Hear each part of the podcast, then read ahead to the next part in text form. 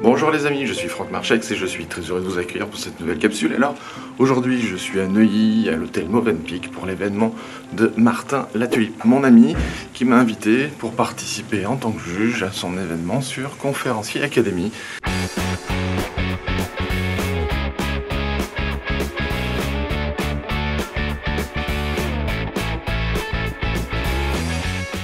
C'est-à-dire que nous allons passer une journée à euh, voir des gens passer sur scène, prendre la parole. Pour certains, c'est un vrai défi déjà juste de monter sur scène.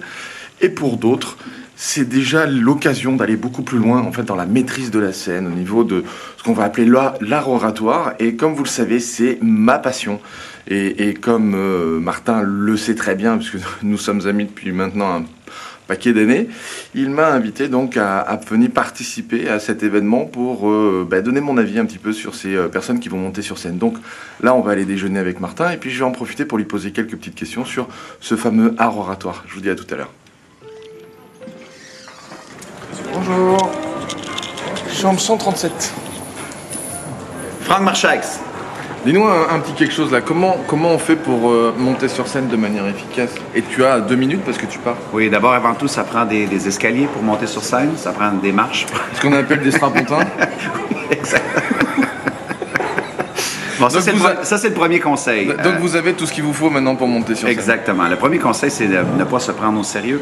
Donc, euh, préparation, évidemment, c'est toujours très, très important. Et se préparer sur un sujet qui nous passionne souvent, on apprend l'art oratoire, on nous demande d'aller parler devant des gens avec un sujet qui ne nous passionne pas du tout. Donc, trouve un créneau qui te passionne ou trouve au moins l'élément qui te passionne dans le sujet. Parce que ça arrive des fois qu'on nous demande de parler d'un sujet peut-être difficile, qui est moins passionnant. C'est le job de l'orateur, de trouver l'élément qui, toi, par rapport à tes valeurs, ta cohérence, ton énergie, ton exubérance ou ta présence, qu'est-ce qui te passionne dans cet élément-là? Là, il faut que tu viennes l'habiller. Hmm. De quoi veux-tu meubler ta conférence? Tu peux avoir du storytelling, tu peux avoir de l'engagement avec la salle, tu peux poser une question pour les provoquer, tu peux prendre des pauses. Donc, il y a vraiment un monde de stratégies que l'on peut apprendre, mais pour moi, tu sais, j'aime les, les, orateurs qui sont capables vraiment de se préparer et avec intelligence et qui vont varier, ils vont faire fluctuer leur conférence en émotion, en intelligence, en, en, point d'enseignement.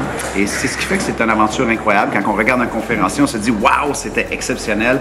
Souvent, ce sont des éléments qui se cachent derrière euh, une telle conférence. Bah écoute, merci Martin. Et dernier conseil, surtout n'oubliez pas les escaliers. C'est très important, surtout pour ressortir de scène. Ciao, à bientôt les enfants. Au revoir.